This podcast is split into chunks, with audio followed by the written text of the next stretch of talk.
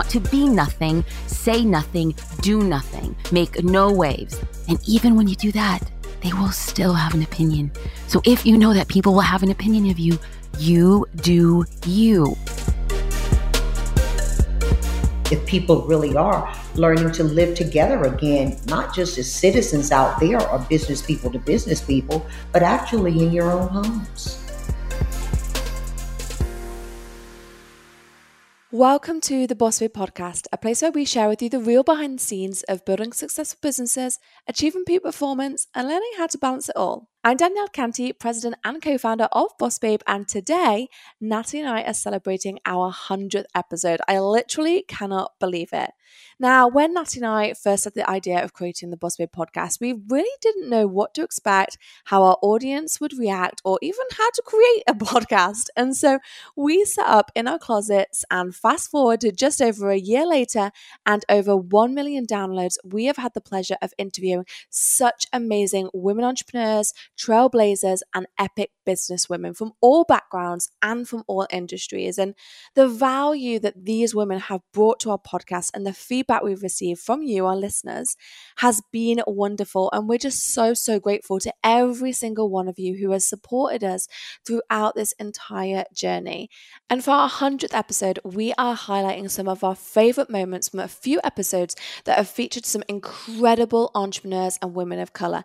And these women have brought such tremendous value that they've not only shared with you their expertise and impacted so many of you as listeners, but they've actually really impacted Natty and I as co founders and businesswomen. And so we really wanted to take this time to amplify their voices and pass the mic. So today we'll hear some epic moments from attorney turned entrepreneur Ashley Kirkwood business strategist and photographer Jasmine Star, marketing and publicity strategist Selena Soo, CEO of multi billion dollar enterprise Janice Bryant Howroyd, founder of the Honey Pot Co. Beatrice Dixon, and last but not least, Babba Rivera, CEO of Next Gen Marketing Agency by Babba.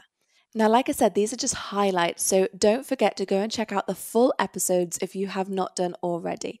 And as always, take a screenshot and share your biggest takeaway on Insta Stories, tagging me at Danielle Canty, tag Natalie at I am Natalie, and tag at bossbabe.inc. So without further ado, let's jump into our 100th episode roundup.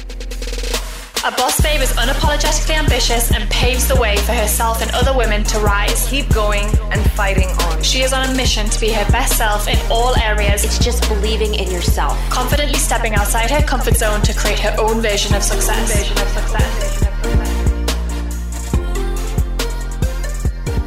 Like you said, you transitioned, you took this new role, you were quite unhappy there.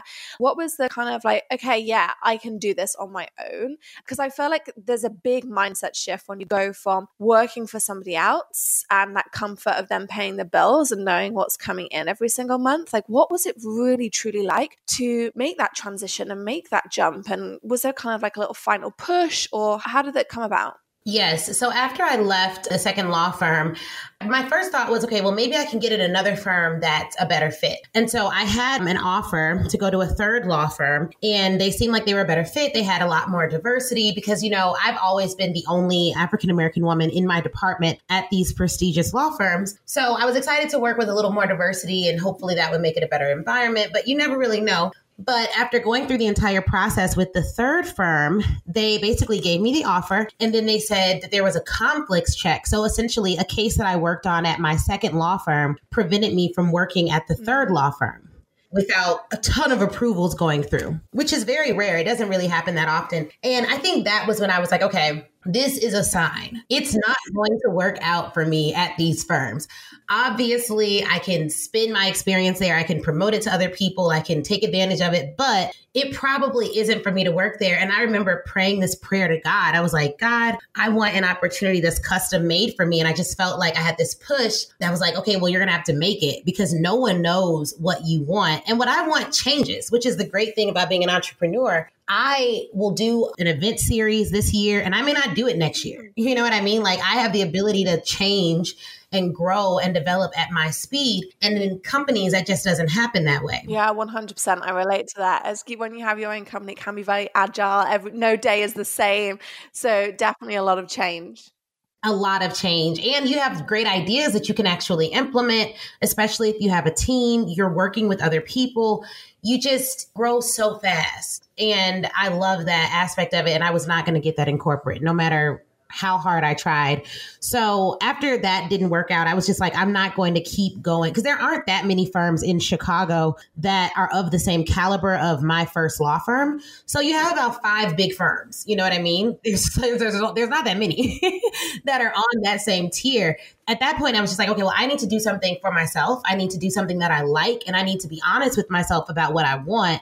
And it's more than money, which for a while I didn't think I wanted more than like I thought if I had the money, then it, nothing else really mattered. But I recognized with my second job that that wasn't the case. So at that point, I was like, okay, I'm to do this. and, I, and my thing was six months to profitability and a year to sustainability. And I was like, whatever. If it doesn't work out after a year, I can always just go back to working for someone else. I think that's like a really big message as well because I think so many people stop themselves doing everything anything because they're like oh what if it doesn't work out? Like it, it might not work out. And i think that can paralyze people. And you know natty and i are always big advocates of going hey what's the worst case scenario? Like if it is, can you afford to give it a shot for this long? I think everyone needs to recognize that when you start to become an entrepreneur, there are going to be sacrifices. Like there is a risk, and you are going to need to cut what you're spending, and you are need to be going to be like tighten the reins slightly.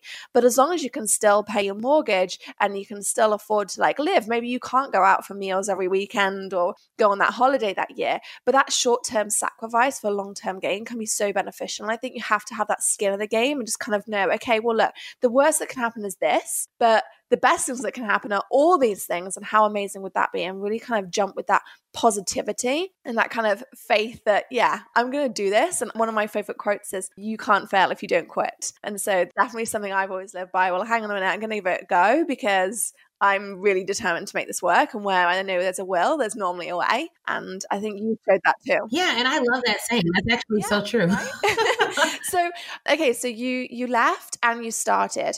And just tell me, like, were you used to getting clients at that point with your law firm? Was it something that you were like, okay, I know how easily to get this, or was it like a completely new thing for you?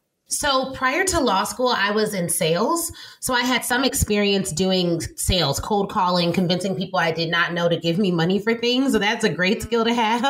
But at my law firm, because my clients were like BP, Blue Cross Blue Shield, mega corporations, we didn't get those clients. Those are typically by like partners would get the clients, or they were institutional clients of the firm since the 1900s. So the clients were already there. All I had to do was do mm-hmm. my job, like just do legal work. I didn't have to get any clients. So that was probably the biggest shift is figuring out, okay, I need a sales plan and I need to relax. Those are the two things that I think people mm-hmm. need when they start a business is you need a way that you're going to get clients and you'll have to try out different things. And then after you get your first 20 or 25 clients, you can evaluate, okay, where did these clients come from? And then amp up the things that were working and amp down the things that aren't working.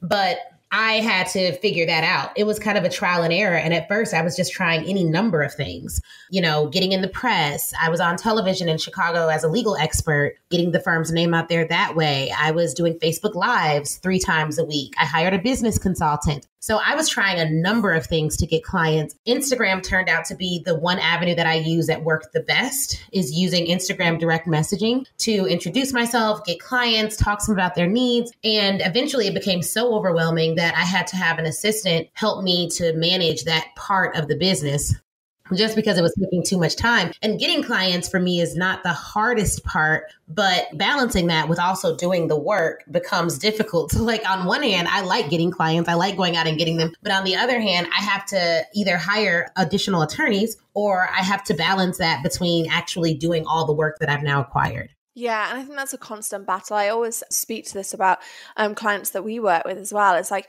you know, you need to put in that first bit of effort, but you also need to be playbooking and recording what you're doing so that you can quickly hire somebody when it starts taking you away from actually where your hourly rate is the most. Because I think a lot of entrepreneurs kind of get stuck in this loop and they really never grow their businesses or scale their businesses because they get stuck doing all the little jobs, which really, if you build, you wouldn't be billing that much and you can actually pay somebody to do it less. So I really love that you recognize that. And I also really recognize the power of DMs as well. We teach a strategy around that in our Insta Growth Accelerator course because there is so powerful and really leading with value and really reaching out to people and showing what you have to offer is really, really important when growing a business. But another thing you spoke about, Ashley, and want to just touch on is you were getting clients, you spoke about, you know, getting on TV and getting press. I know that you've really built your business from doing a lot of speaking opportunities. And so I really want to kind of dive in a little bit more into, you know, what it looked like to get TV and press. And then let's go on to talking about how to get speaking opportunities because I think all of these things are systems that people forget a lot. They don't tap into this as much. A lot of people go straight to the social media. And this is kind of like a forgotten sales route, in my opinion. I agree. I think press is so powerful because it shows that you're legitimate. And we think a lot about at least in the online space, a lot of the business is B2C, so business to consumer. But what I've always been very aware of, one, I think I needed a break from corporate regimens. so I started my business really focused on B2C, business directly to consumers, working directly with solopreneurs and CEOs, solo CEOs that needed trademarking work. They wanted to own their business name. However, I always knew that eventually if I wanted to grow my business and start landing six-figure contracts and above or even 50, 60,000 dollar contracts, I would need to have the legitimacy to go into corporations and use some of that press. So what I did originally is I wrote an article on LinkedIn about the reason that I left my job. I had a lot of LinkedIn followers and I just wrote an article that was called like this lawyer leaves her six figure job to start her own law firm. And the response was humongous. And so from there, I pitched that story to various press outlets. Because if you look at it, people love when people leave six figure jobs. And six figure jobs is one thing, a $300,000 job is a whole nother. And a lot of people weren't able to imagine leaving that type of money because for a lot of people, that is their goal. So in the United States, a study just came out that says if you make $96,000 in this country, you make more than 80% of all Americans per 2018 tax data. So imagine for most people, that's unfathomable to leave that type of money. So that was a really good story. And I knew that a lot of articles or outlets would pick that up. So I just pitched them directly. I would pitch the editor of the papers or the blogs and I pitched them on that story also because I had been featured in news outlets while I was working at my first law firm. I reached back out to them and told them, Hey, I'd love to write an opinion piece because when I was featured, I was working for someone else, but now I have my own business. So I would love to let your readers know what I'm up to now, considering I was one of the people that you featured on your list of 30 under 30. And they were really open to it. They were super excited about it. And so I wrote an opinion piece about diversity in corporate America, which was great because directly from writing that opinion, opinion piece, there were law firms that were reaching out to me to do their diversity training and sexual harassment training, which was something I was sure to put in the article that I did. So a lot of times you just have to pitch yourself. And for TV, I pitched myself to get on to um, a local network to be their legal expert. And the first time I pitched, I didn't get on. So I pitched about 14 or 15 times, and I've been on six or seven times this year. That's a great example, isn't it? Like you can't fail if you don't quit. I'm going 14 times. Like they're like, yeah, we'll just get her on, so she doesn't have to keep messaging. I yep. love that, and I just think that tenacity is really what like sets entrepreneurs apart. Actually, also love and a, a kind of the theme that's really coming through from you, Ashley, is that tooting your own horn and being like unapologetically ambitious in doing so, and just saying, hey, look, I'm gonna sing my praises. I'm gonna pitch myself forward for this. I'm gonna put you know myself forward because I think a lot of people sit back and think, okay okay, well, these opportunities need to come to me. I need to be selected for that award, or I need to be asked if I want to go and give an opinion. Whereas actually, the truth of it is, no, you need to put yourself forward so that you know you exist right now. Yes. And a lot of people don't realize that's not even how it works. Most people who are winning awards and articles, they're applying for them. Sometimes people are even paying for them. Like it's just not the way, unless you're a celebrity, most people are not just reaching out to you for major media awards. It's a whole industry of applying for awards and, and you know putting yourself out there. It's not as organic as people think. People are planning this, they're strategizing to get this.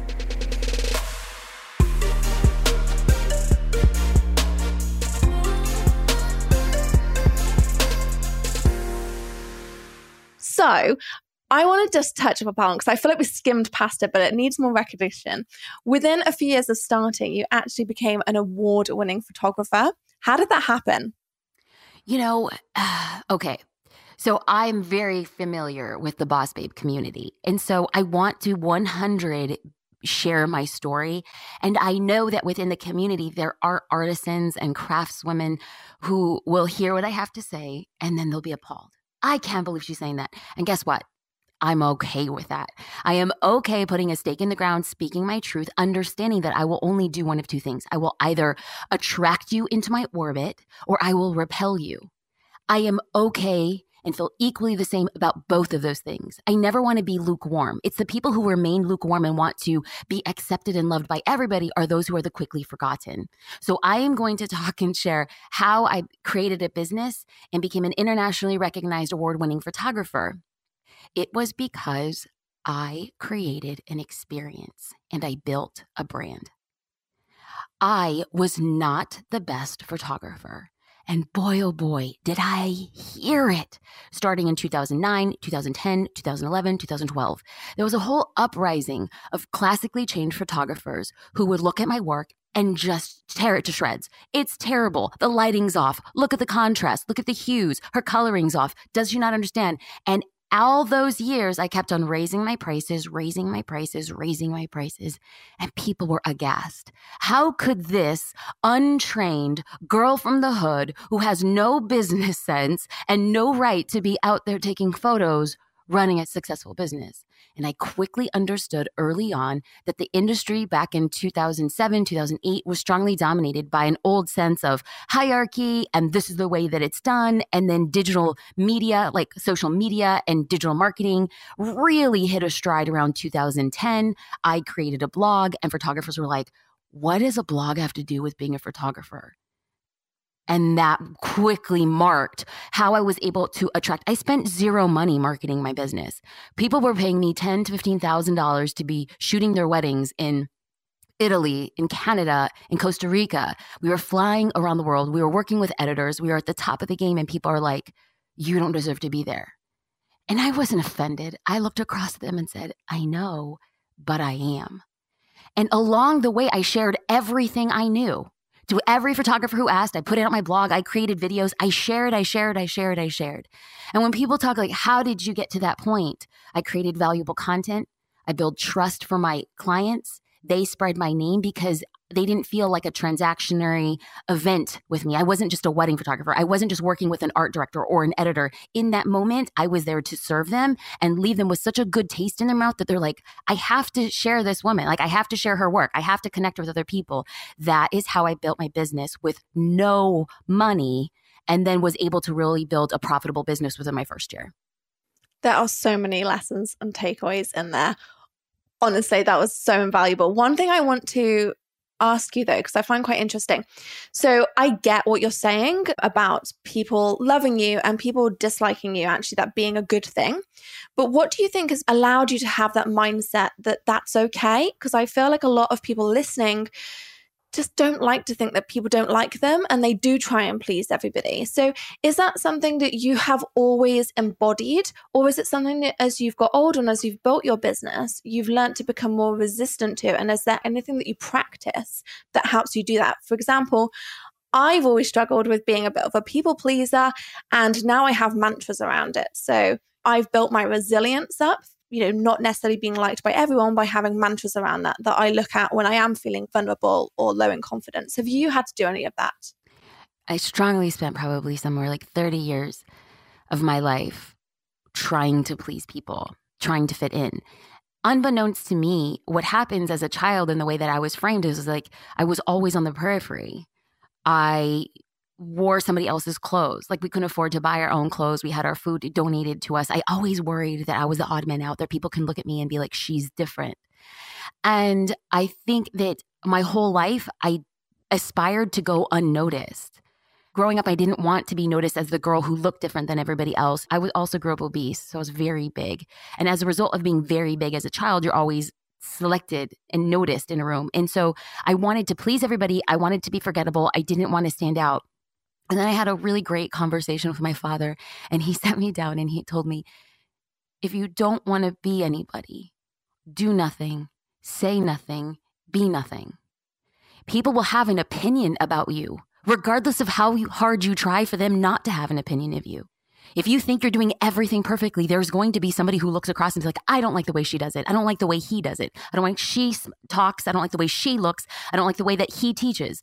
So in my mind, it was like a light bulb went off and I was like, oh my God, regardless of my behavior, somebody's still going to have an opinion. So why not stick a flag in the ground and say, This is who I am. This is who I serve. I understand you might not like me. I bless and release all of that because I could sit back in the shadows of my fears and my doubts, hiding inside of my house, afraid to put anything out online for fear what people will think. Guess what? People are thinking something about you anyway. At the grocery store, at the post office, as you pick your kids up from school, people have opinions about you. If you want to be nothing, say nothing, do nothing, make no waves. And even when you do that, they will still have an opinion.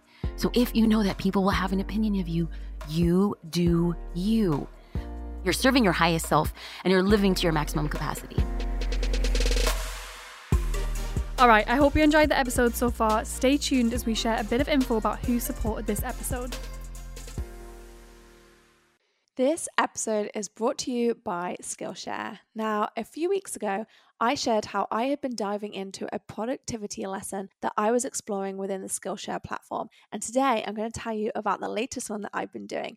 Now, if you haven't heard of Skillshare, it's an online learning community with thousands of inspiring classes for creative and curious people just like myself.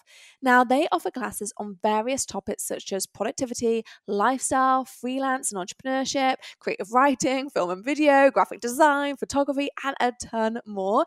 And during this time, while we all have a little bit more time at home, should we say, it's so nice for me personally, and I'm assuming you, to break up the daily routine of spending time in front of the television by getting lost in creativity. So, whether you want to explore new skills or deepen existing passions, Skillshare has so many things for everyone.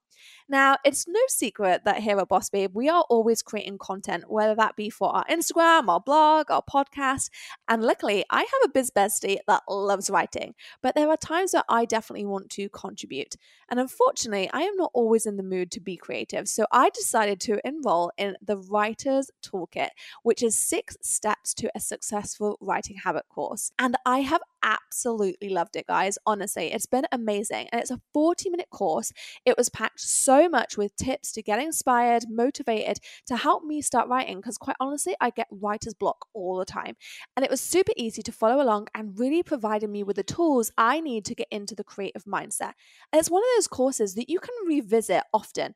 And as you do it, the more you understand about your writing skills, you can dial in writing processes, which you know I love a process. So I found that super super, super helpful. And what I love about Skillshare is that aside from their amazing courses, they provide a really strong community, which is essential in these times of hardship. And it's nice to be able to tap into the support of fellow creatives who provide not only encouragement, communication, but also inspiration. So, are you ready to tap into your creative side and be part of a community with meaning? Explore your creativity and get two free months of premium membership at Skillshare.com forward slash boss babe. That's two whole months of unlimited access to thousands of classes for free. So explore workshops, classes, and more. So get started and join today by heading to Skillshare.com forward slash boss babe. Again, that's two free months of unlimited access to thousands of classes by heading to Skillshare.com forward slash boss babe. And we're back. Let's jump straight into today's episode.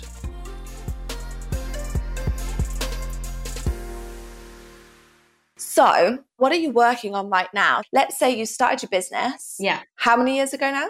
It's almost seven years. I was going to say six and a half, but it's almost seven. Amazing. And have you like seen a big transition as you've gone through that time? Has it been easy growth? Has it been hard? Has there been ups and downs? What's that journey look like? You know what? It's so fun. And when you love what you're doing, like there's parts of it that do feel easy where you feel really aligned but business it's it's hard right it's always hard and things may be easy at some point and then you know things change i think one of the things that has really helped me is just this mindset of like start before you're ready and do the thing that scares you so as someone who is shy and introverted and has like you know, is overly self conscious at times. Like, there's a lot of things that scare me. So I have to constantly be facing my fears. I remember early on in my business, I had a vision of bringing women together and helping groups because I had been a part of that women's life coaching group and I saw how transformational it is. So I really had that vision of bringing people together in my home, we sitting in a circle. And before I started my business, I was in business school. And, you know, there were times where we'd have to get into small groups and like introduce ourselves to the group, say our name, what we do, or looking to do all of that. And even for me to like share a 20 second introduction with a group of five people was scary to me and i would just like be thinking in my head or what am i going to say? and that kind of thing. And yeah i had this vision of doing a two day workshop at my home. And i think a lot of entrepreneurs are like this where they have you know a powerful future vision that drives them forward. And so i started putting it out there saying i'm going to be doing a two day workshop called elevate your brand at my home seven spots only I posted that on Facebook into my email list of about 150 people at the time. And we filled up the spots. But then it hit me like, I have to do this. And Selena, what are you thinking? Like, you're afraid to talk for like 20 seconds. Like, how are you going to do like a two day workshop? So I just remember leading up to the event, there were just moments sitting in my chair where my body just kind of felt frozen and paralyzed. And I felt like throwing up and all of that. And I had a friend come over to help me just break down my curriculum and how I was going to lead this workshop. But that's just, you know, one of so many examples. And I find that every month, you know, there's a new way that I have to stretch myself in my business or have a difficult conversation or try something different. So I definitely think for the entrepreneurs who have that longevity, there has to be that openness to doing things differently and also doing things that don't feel natural and comfortable immediately. And one of my favorite sayings that, you know, I heard one of my friends say before is that confidence has to be earned. And so a lot of people think like, well, I'll do that when I feel ready, when I feel confident, but you're, not born that, right? that way, you know, you have to be courageous to get to that point where then you feel good about it. So yeah, it's definitely been an interesting journey. You know, there's so many things I'm proud of. Definitely overcoming and moving forward in the face of my fears is one of the things that definitely is the most meaningful to me. I know exactly what you're saying. Sometimes we have to do things that we don't necessarily feel comfortable doing, and it's about pushing through our comfort zone. What strategies do you employ to help you do that? Yeah, so I would say there's a couple. One of them is small steps. So in our mind, you know, we tell ourselves, oh my gosh, I'm going to die speaking in front of that group, right? We just like dramatize things. But when you take a small step, and then you realize, okay, I survived, I'm okay, then you start to gain confidence. So just, you know, one small step at a time. The other thing is talking to a friend or a team member. So if I'm about to do something scary, something that's going to stretch me, I confide in someone else and I talk it through with them and I figure out a plan so that it's more manageable. And the other thing is preparation. So for the things that really scare us, it's very common to avoid them and then maybe at the last minute then just kind of show up. But the thing is, the more scared you are, the more that you need to prepare, the more you need to just be in conversation with people about it. I mean, I actually have a story that I would really love to share about how I overcame my own fear of publicity, which is interesting because I help other people with publicity. But, you know, I've traditionally been more comfortable being that more behind the scenes person and putting myself out there has been uncomfortable. Now I, I love it actually, but I would love to share that story if that sounds good. I would love to hear that. And I'm sure our listeners will too. Okay. So I'm recalling back to when I first started my business, and I had this client who just was really supportive of my work. And she was like, Selena, I want to just share you and your ideas, your message with my audience. Will you do a Skype interview with me? And I remember thinking, like, oh my God, I don't want to be on camera. like, but then there was this other voice inside of me that's like, what's the worst that could happen? And, you know, you should give us a try. It's also a safe space. This person wants to support you and see you succeed. So I said yes to the Skype video interview. And I remember leading up to the interview, just being super nervous about it. And when we did the interview, you know, it felt very unnatural because I'd never done it before. And afterwards, she gave me the recording and I was watching it with my interns. At the time, I was also going to Toastmasters because I knew that public speaking was really a weak point for me. And so they were listening to my interview with me and counting my filler words, ums, you knows, so's. And it was a 40 minute interview. And at one point, not even through the whole interview, we had like 137 filler words. And I just remember watching this interview and I was like covering my face with my hands. And I just felt like I'm watching like a horror movie. This is like a total train wreck disaster because I was not maintaining proper eye contact. My eyes were darting. I was in my head. I was talking fast. I was looking down. I didn't appear confident. And I was just like saying to my interns, like, there's no way I can share this. And I thought about what they said. Honestly, Selena, I think it's better than you think. I actually really enjoyed the interview. And I think that people are going to get a lot out of it. I thought, okay, well, let's see, you know, maybe I'll just send it to my list and just see what happens. And who knows, I might never do an interview again.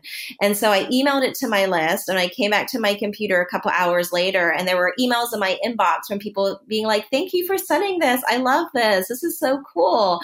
And so it made me realize three things that I think all entrepreneurs need to hear when they're thinking about visibility. So number one is we are always our own worst critic. You know, so rather than me like even congratulating myself for doing the thing that was scary, for taking that step forward, rather I was watching my interview and basically having my intern count all the times I screwed up. I was so self critical. And we're all like that. You know, we're all watching for the mistakes. But the people that are looking to learn for us are not looking for the mistakes. They're looking for the wisdom. They're looking for the story. And so just know it's usually never as bad as you think. And then the second thing I realize is that we have really high expectations on ourselves because we look at other people we admire, thought leaders, and they're like gracing the TED stage, looking so confident. They're doing video video. They just seem so eloquent and they've got their message together. But the truth is, those people that we admire, they have been doing this work for five years, 10 years, 15 years, right? And so we are comparing ourselves on day one to them. And they have hired mentors and coaches and gotten support and, you know, put the practice in. So it's unfair, you know, to, to compare ourselves to them on day one. So we're kind of like in an interesting place when we start putting ourselves out there because like we know we're not as good as we can be, but literally the only way to get better is to do it and not be perfect and just keep doing it and doing it and doing it. So that was a big lesson. And then the third was that, you know, I realized that I was being self centered because when I was thinking about my interview, I was like, how do I look? How do I sound? Versus really focusing on the people that I was here to help, you know, and how is this message going to support them? And so now when I do an interview, I still like trip up. I still use filler words. I still stumble sometimes. I just ask myself, did I show up to this interview with my full presence, my heart? Did I open up? Did I share stories? Did I share valuable advice? Was I really there, you know, for the listeners? And if the answer is yes, then none of the other stuff matters. And I don't have to overanalyze it. I know I did a good job and then I can just move on. So that was a really powerful experience doing the thing that's scary. And since then, I've done well over a hundred podcast and video interviews and done tons of media. Um, back here, I've got like a magazine that I was on the cover of, Inspired Coach magazine. And, you know, one of the things that's most fulfilling to me is being a role model. I mean, I definitely don't claim to be perfect because I'm definitely not. But I know when I was starting my business, I saw all these like super charismatic like super extrovert, loud personalities. I'm like, oh my gosh, that's like not me. Is there anyone out there who like has a successful business, who has built six figure, seven figure business that is introverted, that is self conscious, who is highly sensitive? And so I'm grateful to be an example of that for other people. And I also just really love having the opportunity to help elevate other leaders from all sorts of diverse backgrounds.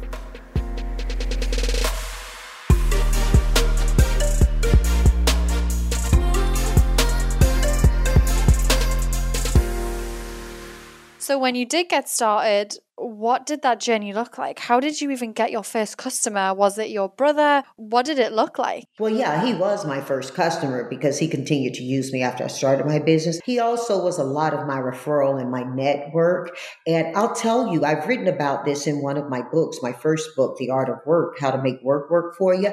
And I talk about WOMB, W O M B, word of mouth business. I got somebody loved it and got carried away and said word of mouth baby when they were interviewing me. But it's actually word of mouth word of mouth business you know what? Even in this day and age, word of mouth continues to be the way that we've grown our business. It's so important because it's nice for you to be able to, with authenticity, cite the values of your company. It's really great when someone else is doing that. And I just think that that cannot be overlooked in this world of social media and self promotion, which I am a fan of for anyone, but the ability to have someone, I've had clients today, back when they were building a relationship with me, call me and I not even be aware they were going to call and tell me another client told them what we did for them. That feels great.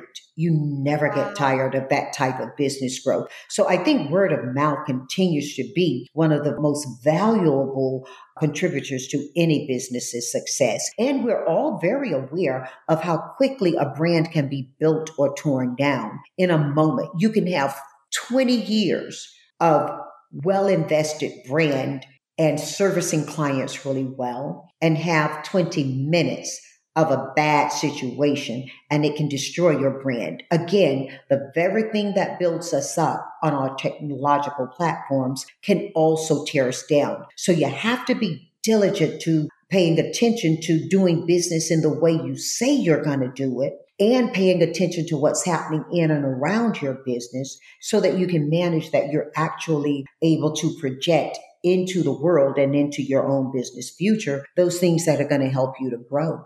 Do you have any core principles or ways of doing that? So, ways in making sure people are feeling comfortable referring you out, and then also making sure that what you say you're going to do is delivered in the way you said you were going to deliver it? Well, you know, you can become a very good avenue for other people when you have a good brand as well. And for businesses, entrepreneurs, I think that's really important for us to be able to refer each other. So, in my own personal instance, I live by never compromise who you are personally to become who you wish to be professionally. That sounds light on the tongue, but it can weigh very heavy on the heart and your bank account if you don't get that and understand that very early in your entrepreneurship life. The other thing that's really important in our organization is our business culture. And we have a culture of every day is game day. So we bring the best of it every day. It's more of an athletic type uh, kind of reference. The big game day, everybody's out to play their best. And so we just say every day is game day in our organization. And wow, is it these days? The, the other thing that we are working very strongly from is real love. My son is in our business and he runs our staffing organizations one of the things that he teaches from, the platform of everything he meets with VPs on, is real love. And real love in our world suggests that you don't say in the hallway what you didn't say at the table. That you have the freedom to express in the room what you're thinking so that you don't have to chatter it about after the meeting. And that may mean not feeling self bullied or from a peer perspective when others are putting their numbers up. If you're not going to make it and you know you're not going to make it, it's not real love to suggest that you will or delivering to a client or keeping the promise we make to people when we bring them into the organization. All of that is real love. And so you have to be able to do that. And I would suggest real love is extending itself today as well, because now in this era of pandemic, we are having so many companies who have to have the real love conversations with their clients, with their employees, with their families, with their community responsibilities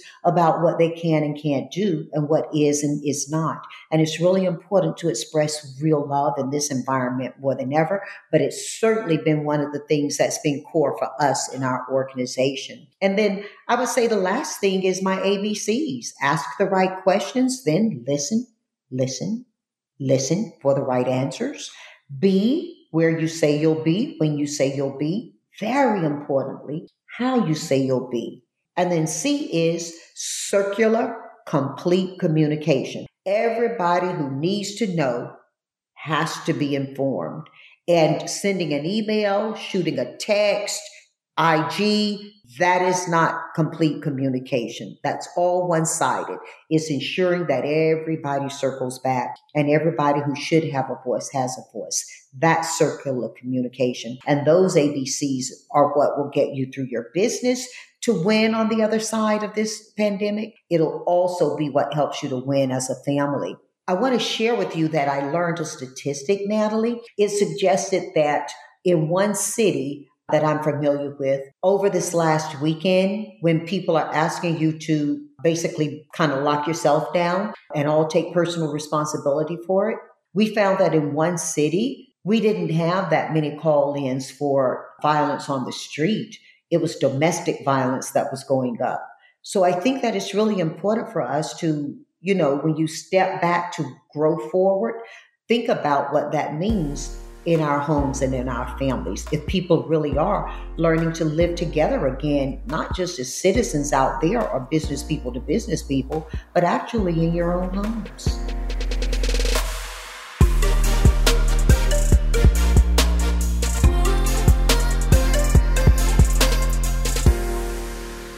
One thing I want to just pull back on because you said this and it really like struck home with me. You're like you had to get comfortable like being yourself and like self-love and I know that mm-hmm. so many women listening to this will be like, "Oh my goodness, like I'm just they're so hard on themselves." And how did you do that?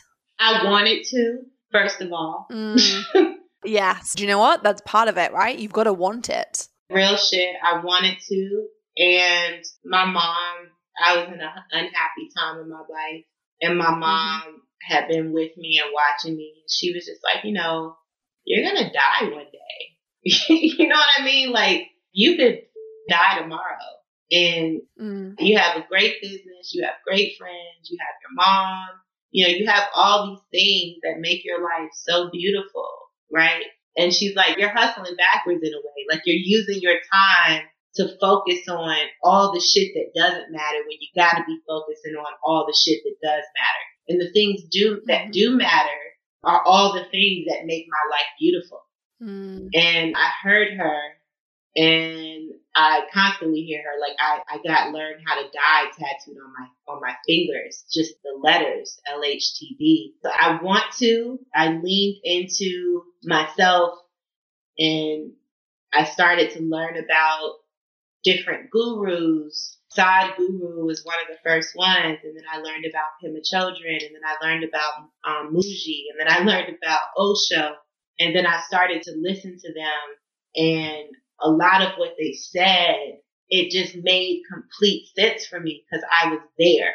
Mm-hmm. I had shamed myself and guilted myself enough to the point to where like I was just like all of these things are just in my head. That doesn't necessarily mean yeah. they're real. Mm. And so I just I worked at it, man, and I, and I and I work at it every day. You know what I mean? Like I get sad, I get angry. My ego, I try to die to my ego, but sometimes that shit just comes back, right? And then I just have to get to the then I just have to get to the next moment where I can like be like, okay, calm down, breathe look at this. Is this really what you should be spending your time on? You know, sometimes you have to mull over something to get somewhere. But and so many people like want to start businesses, right? It's really important that you make that your business though. Like if you want to start a business, it's beautiful, but it's so important to make it your business to get happy mm. and to get calm. Yeah. And to get quiet and to get present as fuck, right? And to like mm. eat well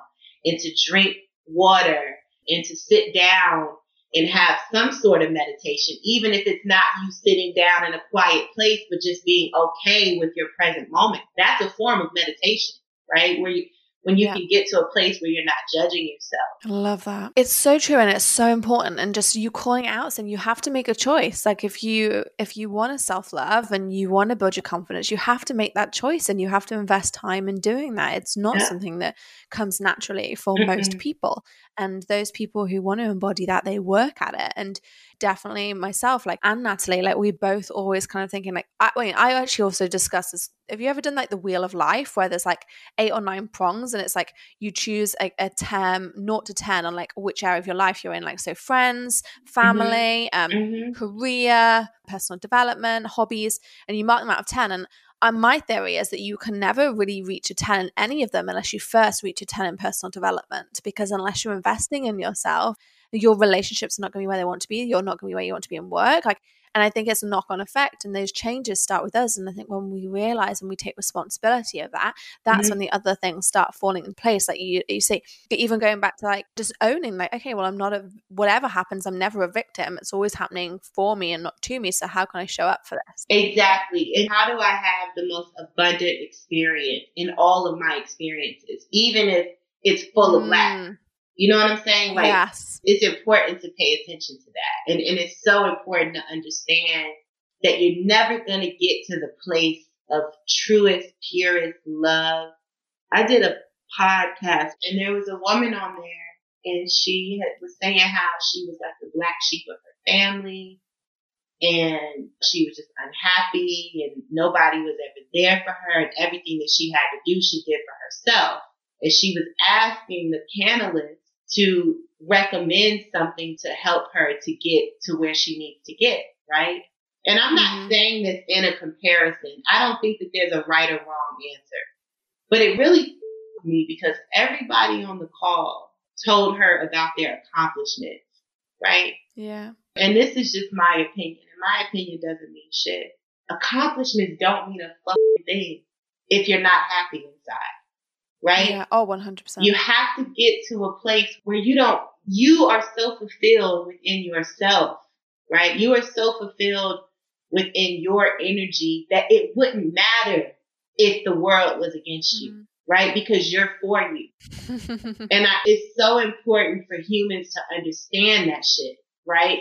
And mm. also, I think it's really important for you to get small, mm. to have very, a very simple life yeah. I always say as well that like success isn't objective. So it's not like something like a number's not going to make you feel successful. Like Mm-mm. it's not tangible. It's really subjective. It's like how you it feel is. about what you've achieved. Like you can be successful and have nothing and you can mm-hmm. have everything in the world and feel like you're still not successful.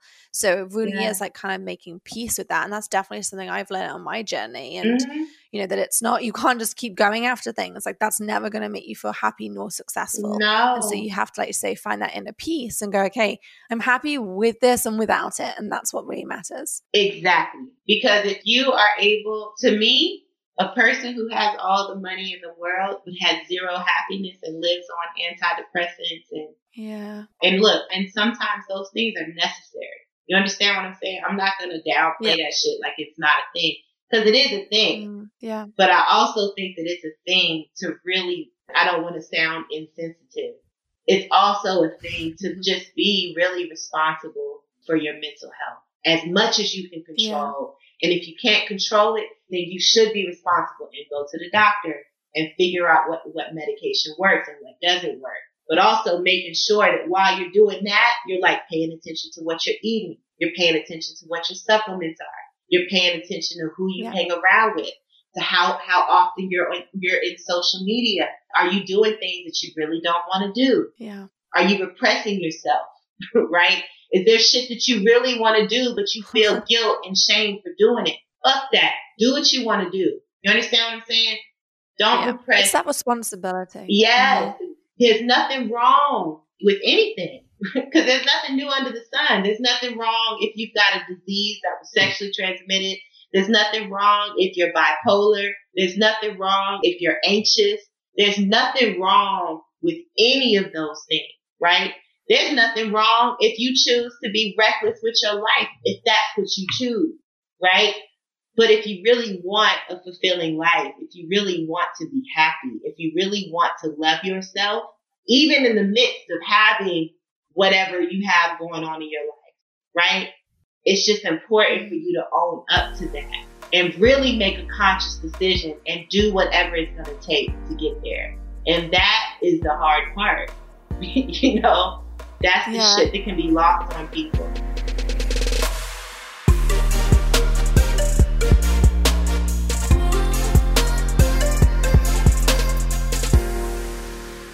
So, what advice would you give to women that are listening and they are perhaps working for someone else and really, really want to start their business, or they're perhaps entrepreneurs, especially in the early stage? What advice would you give to them about going after that kind of dream, building a business, especially in the early stages? I think one sort of like universal advice can be to not overthink it. I think in a way I'm happy that I just jumped headfirst on this because anyway can't anticipate all the problems. So there comes to a certain point where you just have to have enough trust in yourself that whatever gets thrown at you, you're going to figure it out. So I think there is strength in not letting yourself overthink something and just trust that gut instinct. I think the other part of that advice, though, is to also be realistic in the sense of like what your expectations are. I think it's easy to look at a lot of other founders and see what they have and think that you're going to have that month two into your business just because now you're also a CEO and a founder. Like that's not how it works. It's a lot of these founders have been working on what you see today for many, many years. And it's not glamorous in the beginning. So be ready for the ride. I also like to remind everyone that it's not for everyone and not everyone has to be an entrepreneur. You can be happy and successful in life being an employee. Like there is nothing wrong about that. But if you do know that entrepreneurship is a dream of yours, then don't let fear or sort of like other people's voices stop you. Like you will figure most of it out as you go. Yeah, I can totally relate to that as well because when I was growing up, my mum didn't really mind if I did my homework or not. And she always kind of just trusted me to get on with things. And she was like, Same. oh, you can always, you can rely on Natalie. She'll get it done. She doesn't need any help. And I've kind of kept that with me today. Like if someone tells me to do something, they never need to remind me. I'm just going to go off and do it. And I'm very independent. So I can really relate to that. Yeah, and it's interesting how I feel like with parenting, we always thought that you have to create those boundaries for kids and whatnot. But I'm definitely the exception to that rule because I had no rules at home. I was just always trusted. And I don't know if there were no rules because I never got into trouble or if I never got into trouble because I had so much trust. Like, I don't know which one is the reason, but it turned out fine. yeah, I can really relate to that as well. So, you went to college and did you go straight into the fashion industry from college? What did your early career look like? So here's the thing I always liked fashion. I think I started to sort of pick my own outfit at age five or four. my mom would like put out clothes for me and then I will come down to breakfast and I would be wearing something completely different. And she would be like, okay, I guess you're wearing that to preschool today. But because I come from a really humble beginning, like nobody in my family or any friends of my family had any jobs they sort of loved. So I grew up thinking that a job is something that you do to pay your rent and not something you sort of can turn into a passion because I just didn't have that role model. I had never seen anyone have a passion that was also paying their bills. So my passion was fashion, but I never thought that would be sort of a career in itself. So I was doing it a lot as a hobby. I would buy clothes at H&M remake them, open dresses up in the back and like sort of like redesign them a little bit based on like what I had seen on magazines on the runway. And then I would resell them on the Swedish eBay and sort of be like, Valentino inspired dress, but it was mm-hmm. actually like an H&M dress that I had just like remade. So I loved to buy and resell clothes. So yeah, long story short, when it c- came to sort of my education, I didn't study fashion or art or anything like that because that just like in my world view was a hobby and not a job. So I went into marketing and business and that's sort of how I later on realized that, wait a minute, I can actually combine this serious world of marketing and business with this hobby of mine, which is fashion.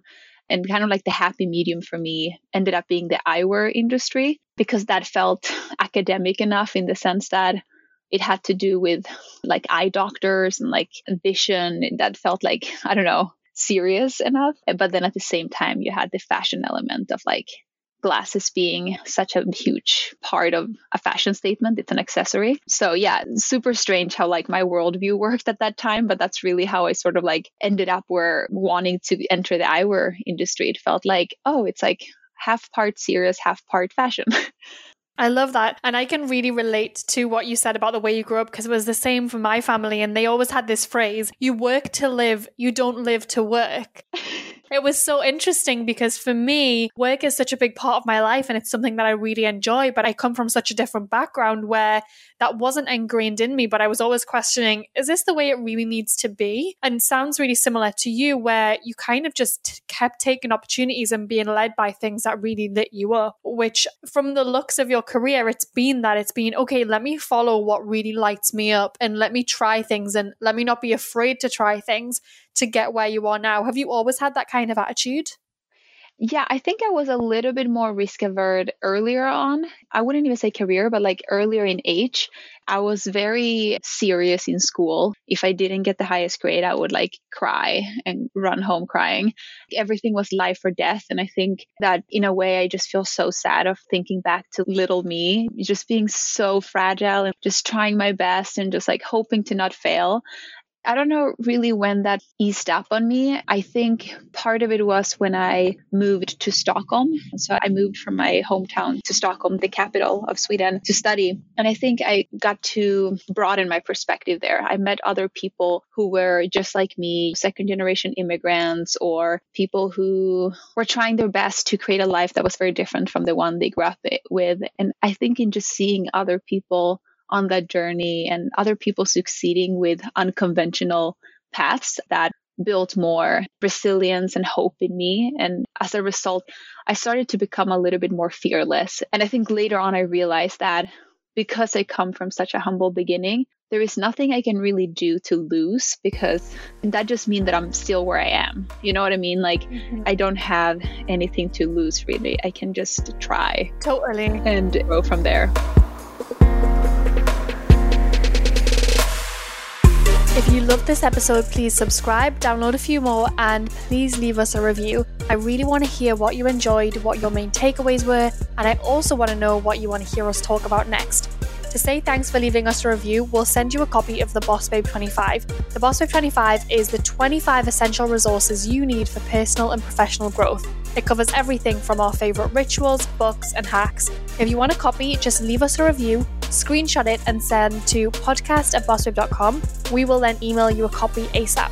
And since we love Instagram, you can go to the hashtag the Boss Podcast and find our latest post and leave a question in the comments. We love reading through the comments and we'll make sure to answer it on our next podcast.